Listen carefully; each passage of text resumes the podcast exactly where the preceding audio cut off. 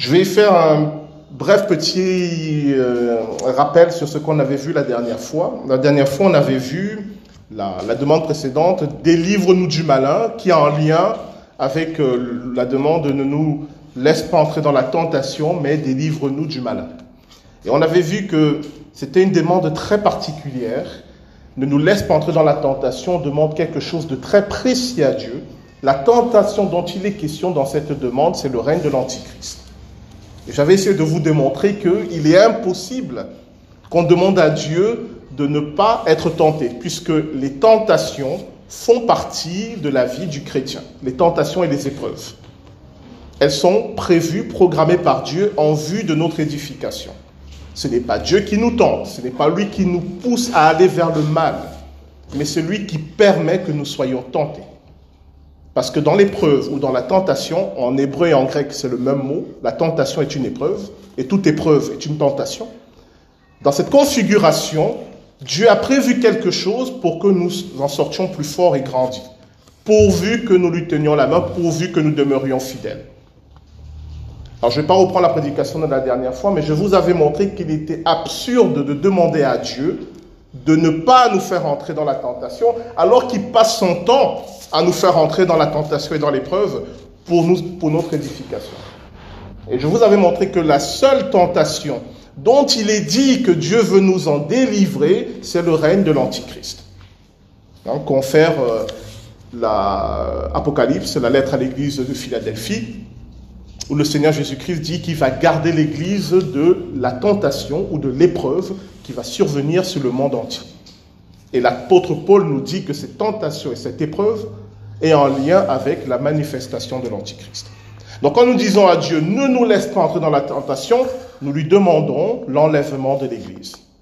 Donc je vous renvoie à ces prédications qui sont en ligne, allez les réécouter, même celles qu'on avait fait sur les prophéties de la fin des temps, pour comprendre cette notion d'enlèvement de l'Église. Et délivre-nous du malin, c'est, euh, comme on avait vu la dernière fois, l'importance de prendre conscience en lien avec cette tentation à venir, mais de prendre conscience que si nous ne vivons pas, si nous ne recherchons pas, on va en parler encore aujourd'hui, si nous ne recherchons pas à entrer dans cette dynamique d'être dans une relation de confiance avec Dieu, alors nous allons succomber au mal. Parce que notre penchant naturel, je parle de l'humanité, notre penchant naturel nous pousse vers le mal. Ça, c'est le constat de la Bible. Tous sont pécheurs, tous sont privés de la gloire de Dieu. Naturellement, nous sommes attirés par le mal. Et c'est la grâce de Dieu qui nous ramène vers le bien. Je vous renvoie aussi aux prédications de la dernière fois. Et donc pour ce matin, nous arrivons vers ce qui n'est pas tout à fait une demande, ce qui n'est pas tout à fait en lien avec la prédication du Notre Père. C'est ce qu'on appelle une doxologie, c'est-à-dire une louange qui a été ajoutée à cette prière. Et on constate dans le Nouveau Testament, mais ainsi que dans les premiers écrits des églises, que cette louange était fréquemment utilisée par les chrétiens car c'est à toi qu'appartiennent le règne, la puissance et la gloire. Donc en réalité, dans le Notre Père, la prière même du Notre Père, il n'y a pas cette partie. La prière que Jésus a enseignée à ses disciples s'arrête à cette demande, délivre-nous du malin. Et comme une proclamation de foi, toute l'Église dit, parce que c'est à toi qu'appartiennent le règne, la puissance et la gloire. Mais on va quand même s'intéresser à cette partie parce qu'elle nous dit, elle dit des choses très intéressantes. Et vous allez voir que malheureusement, comme bien souvent dans les églises, entre ce que nous disons et ce que nous faisons, il y a un gouffre. Parfois, nous n'en avons même pas conscience. Déjà, je vais faire une petite correction.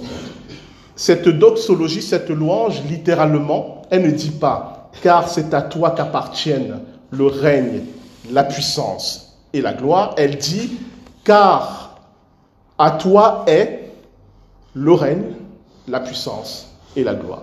Vous me direz qu'est-ce que ça change? Mais ça change que le verbe et au singulier, troisième personne du singulier. À toi est, et non pas à toi sont, le règne, la puissance et la gloire. Ce qui signifie que le règne, la puissance et la gloire sont une seule et même chose. C'est des petits détails comme ça dans la Bible qu'on on passe très vite, mais on ne comprend pas ce qui nous est dit. Lorsqu'on parle de Dieu, le règne, la puissance et la gloire, c'est une seule et même chose. Mais pour être pratique, nous allons les séparer, nous allons les prendre une par une pour les comprendre et voir ce que ça veut dire. Ça va? Vous êtes avec moi? Alors pour euh, un peu mieux comprendre cette euh, doxologie, on va lire un petit passage dans l'épître de Paul aux Philippiens. Avant de lire ce passage, on va prier pour demander au Seigneur l'éclairage, l'aide du Saint-Esprit.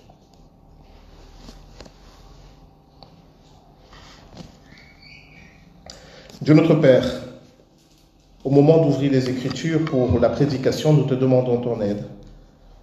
Car nous savons que sans toi, il nous est impossible de discerner ce que tu as à nous dire à travers cette parole. C'est pourquoi nous t'en prions que le Saint-Esprit nous éclaire, qui nous guide, qui nous enseigne, qui nous interpelle. Car c'est ta volonté que nous recherchons. Et nous te le demandons au nom de Jésus-Christ, notre Seigneur. Amen. Donc nous allons lire dans Philippiens au chapitre 2. Je vais vous lire des versets 12 à 13, mais la partie qui nous intéresse particulièrement, c'est le verset 13, c'est-à-dire la toute fin. Mais je vous lis euh, les, 12 et 13 pour qu'on ait un peu une idée un peu plus euh, globale. Donc Philippiens chapitre 2, les versets 12 et 13.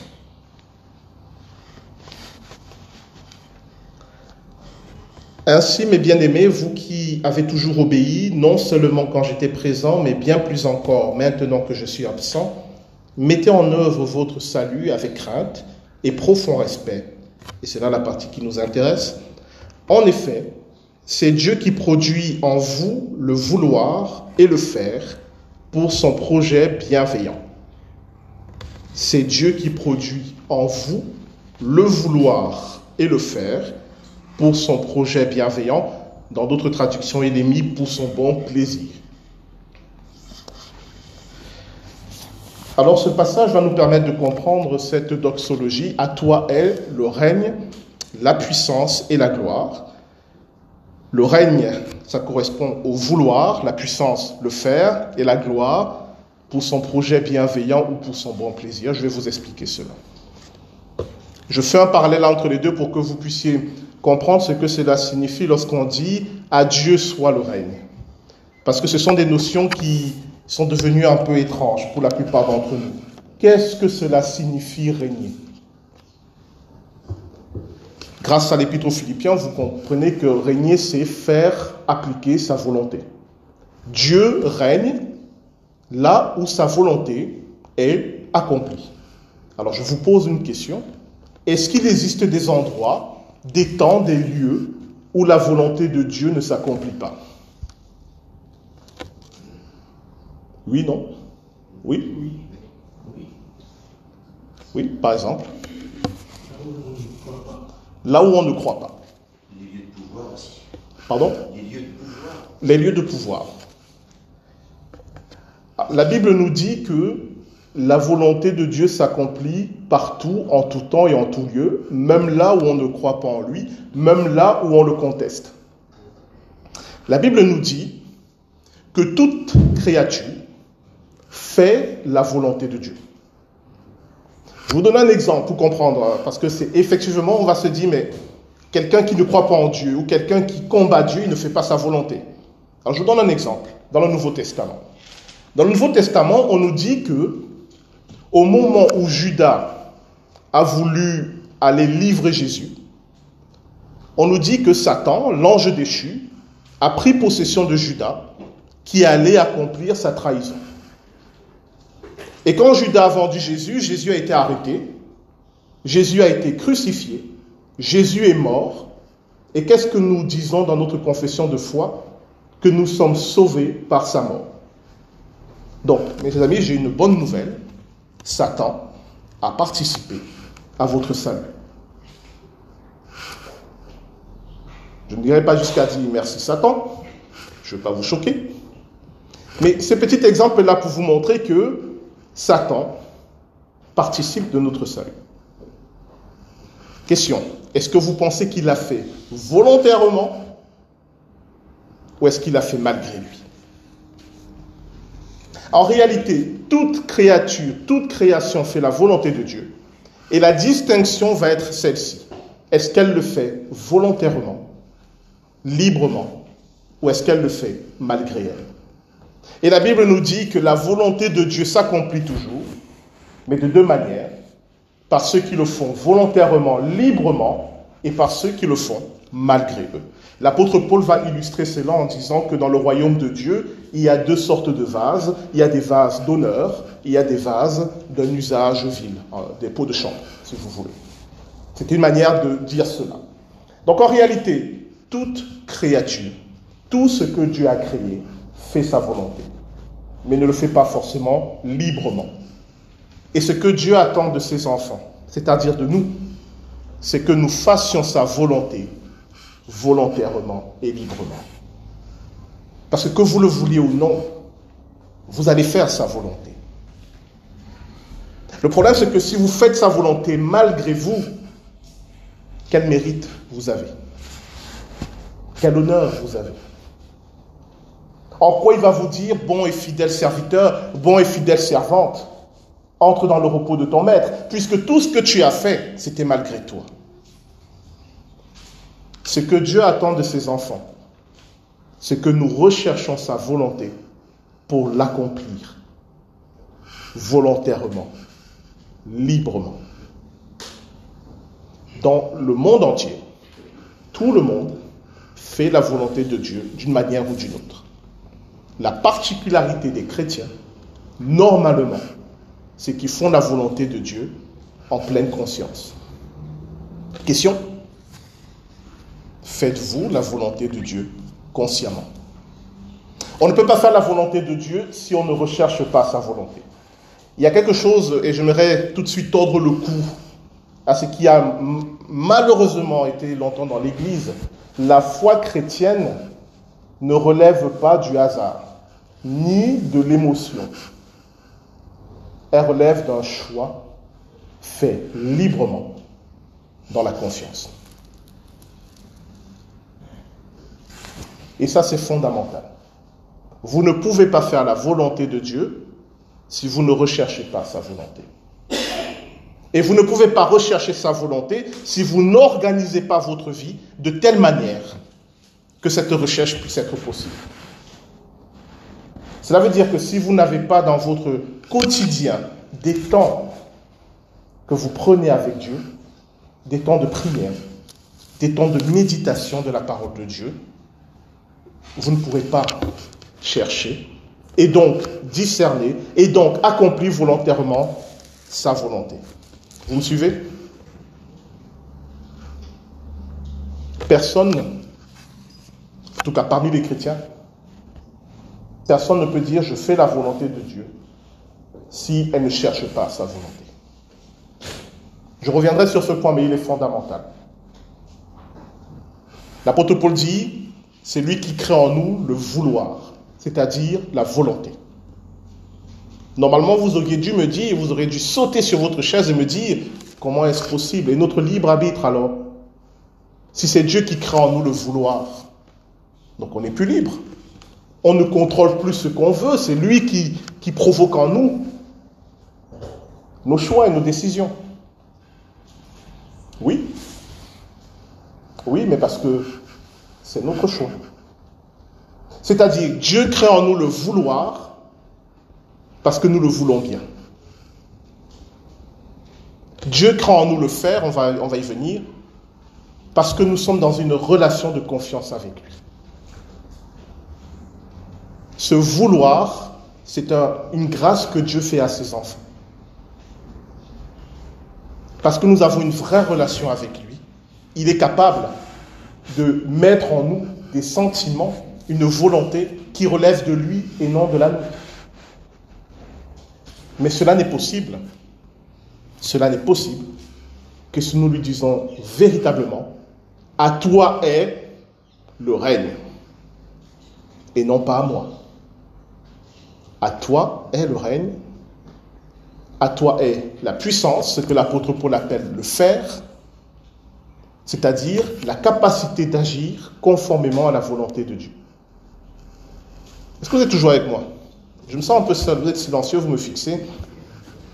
Souriez-moi un peu de temps en temps quand vous approuvez, faites des souris. Quand vous n'êtes pas d'accord, faites des grimaces, comme ça je sais au moins que vous êtes là, vous interagissez. La capacité d'agir selon la volonté de Dieu, c'est ce que l'apôtre Paul appelle le faire. Agir selon la volonté de Dieu. Lorsque vous recherchez sa volonté, vous discernez sa volonté, alors Dieu vous donne la capacité d'agir selon sa volonté. Dans Hébreu chapitre 11, verset 11, il nous est dit que Sarah a été rendue capable d'enfanter alors qu'elle était âgée. Et le mot a été rendu capable, c'est exactement le même mot qu'on a traduit par puissance. Et le verbe rendu, il est très intéressant parce que c'est un verbe en, grec qui veut dire saisir par la main. Sarah a saisi par la main la puissance de Dieu pour être capable d'enfanter. Quand Dieu lui a dit, tu auras un enfant, l'année suivante, elle a saisi la puissance de Dieu qui l'a rendue capable d'enfanter. La capacité selon la volonté de Dieu. Pourquoi c'est important? Parce que souvent, quand vous allez rechercher la volonté de Dieu, il va vous demander des choses qui sont au-delà de vos forces, qui sont au-delà de vos capacités. J'ai un problème avec un Dieu qui me demande toujours ce que je suis capable de faire ou ce que je peux faire naturellement sans lui. Si dans votre relation avec Dieu, Dieu ne vous demande que des choses que vous seriez capable de faire, même s'il n'était pas là, il y a un problème. Je ne dis pas s'il fait de temps en temps. Mais si jamais vous n'avez été sorti de votre zone de confort pour aller dans quelque chose qui vous demande d'avoir confiance et de faire le pas sans avoir toutes les garanties, c'est que vous n'avez pas encore vécu le faire de Dieu. Et c'est dommage en tant que chrétien.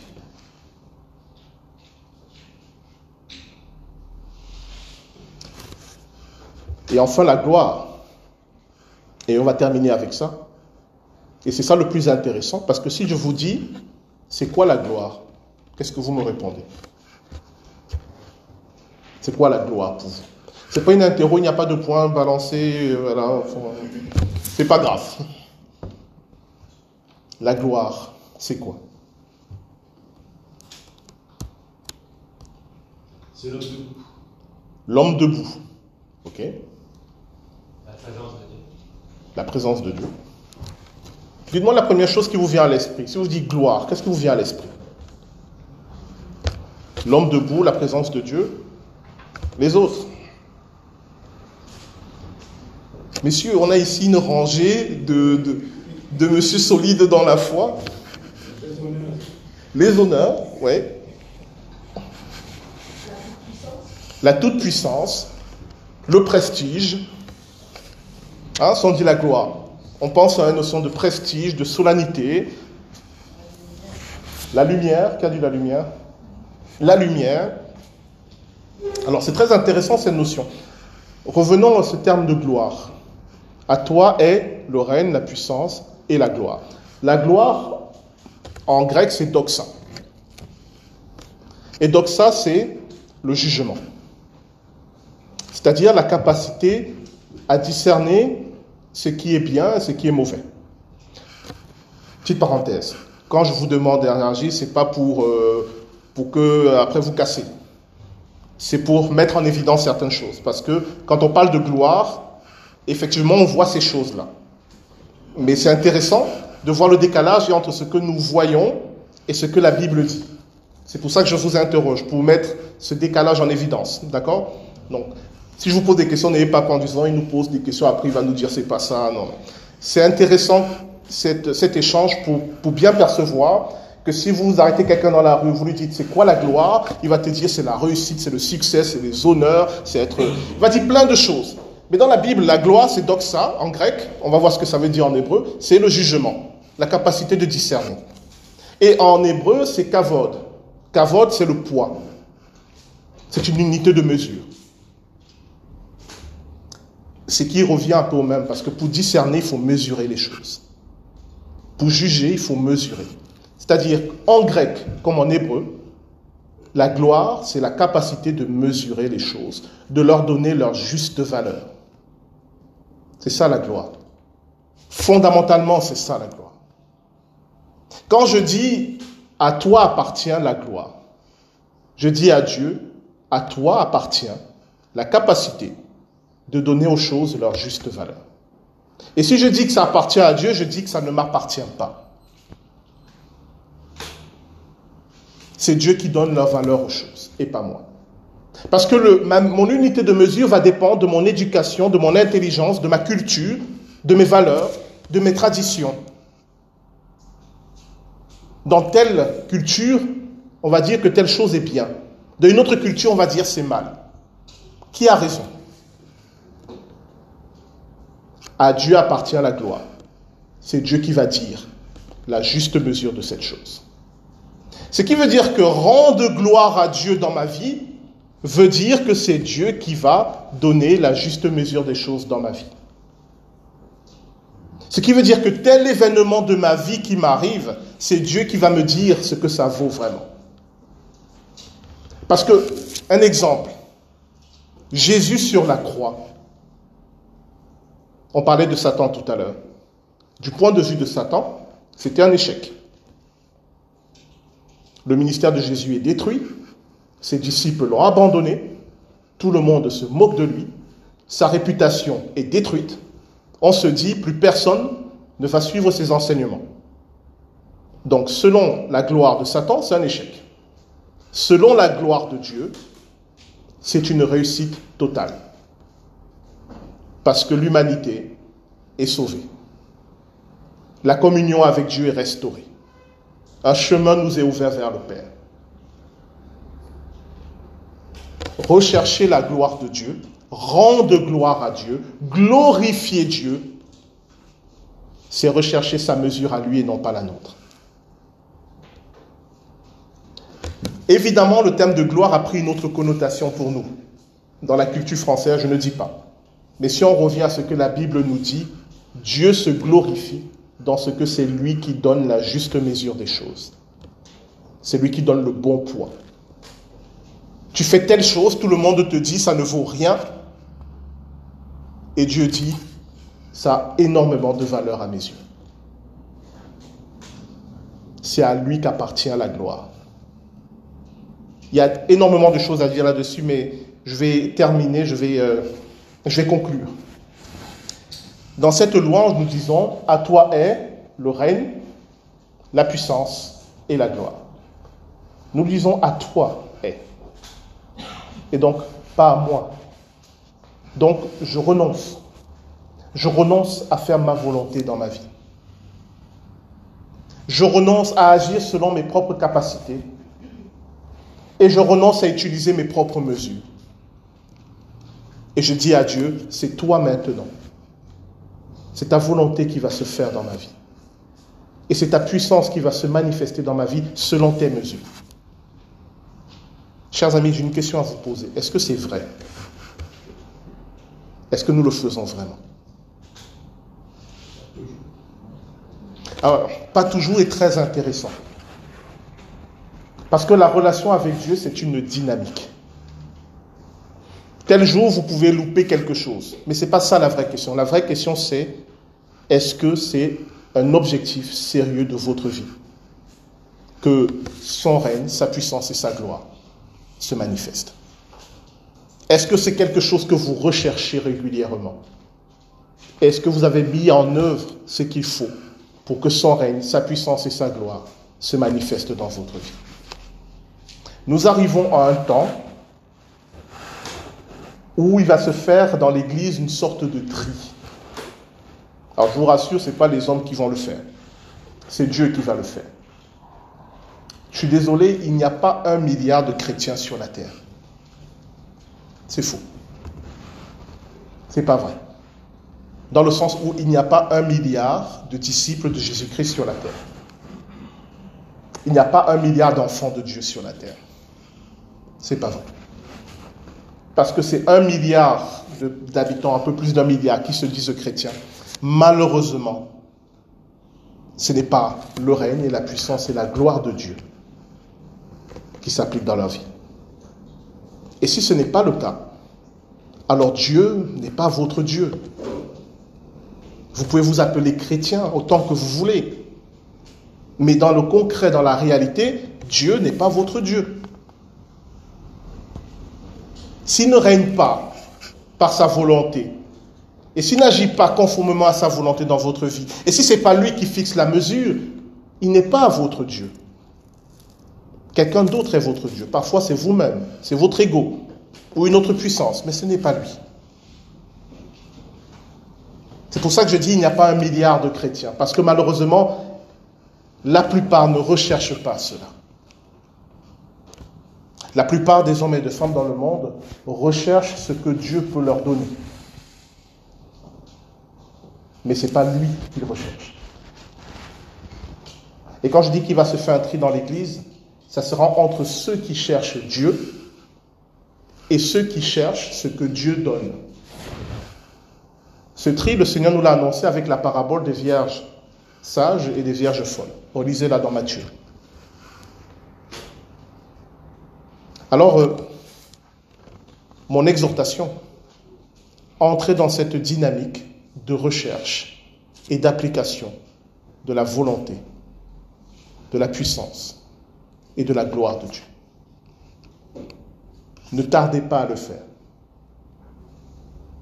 Entrez dans cette dynamique et demeurez dans cette dynamique et c'est pour ça qu'on va prier maintenant. On va prier pour ceux qui n'y sont pas, pour qu'ils y entrent. On va prier pour ceux qui y sont déjà, pour qu'ils y restent. Est-ce que ça vous va? Il y en a deux à qui ça va, trois, quatre, cinq. Les autres non. De toute façon, on va voir, dimanche prochain à propos de Amen. C'est que on ne peut pas vous sauver malgré vous. Donc, on va prier pour ceux qui veulent et ceux qui seront d'accord vont dire Amen. Et puis les autres, bah, le Seigneur va vous aider à, à comprendre cela. Donc nous prions.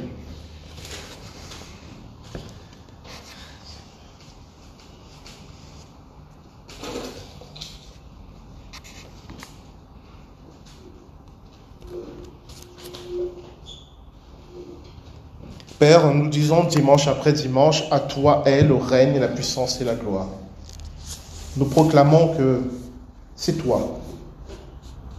C'est toi et non pas nous qui agis selon ta volonté, selon tes mesures. Et pourtant, Seigneur, tu vois que certains d'entre nous avons du mal à vivre cela. Nous le disons, mais nous ne le vivons pas pour différentes raisons. Par ignorance, par révolte, par peur aussi. Pour certains d'entre nous, que ta volonté euh, s'accomplisse, cela veut dire que nous renonçons à être nous-mêmes. Alors que tu nous promets que c'est dans ta volonté que nous allons véritablement devenir nous-mêmes. Pour d'autres, nous ne croyons pas en ta puissance à cause de la souffrance, à cause du mal. Nous nous disons, où est Dieu? Que fait-il? Alors que tu nous dis que c'est à travers nous que tu veux combattre le mal, la souffrance et l'injustice. Et pour d'autres encore, Seigneur, nous jugeons selon nos propres valeurs, selon notre culture, notre éducation, selon notre intelligence. Alors que tu nous dis que la gloire te revient à toi et que c'est toi qui donnes la juste mesure des choses.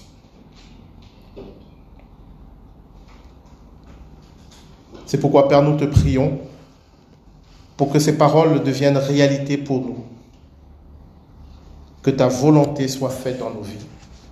Que ta puissance se manifeste conformément à ta volonté dans nos vies. Selon les mesures que tu as établies toi-même. Et pour ceux d'entre nous qui vivent déjà cela, aide-nous à y demeurer jusqu'à ce que tu reviennes. Ne permette pas que les soucis de la vie, les difficultés, les épreuves, les souffrances nous fassent revenir en arrière. Garde-nous fidèles en toutes choses et en tout temps. Au nom de Jésus-Christ. Amen.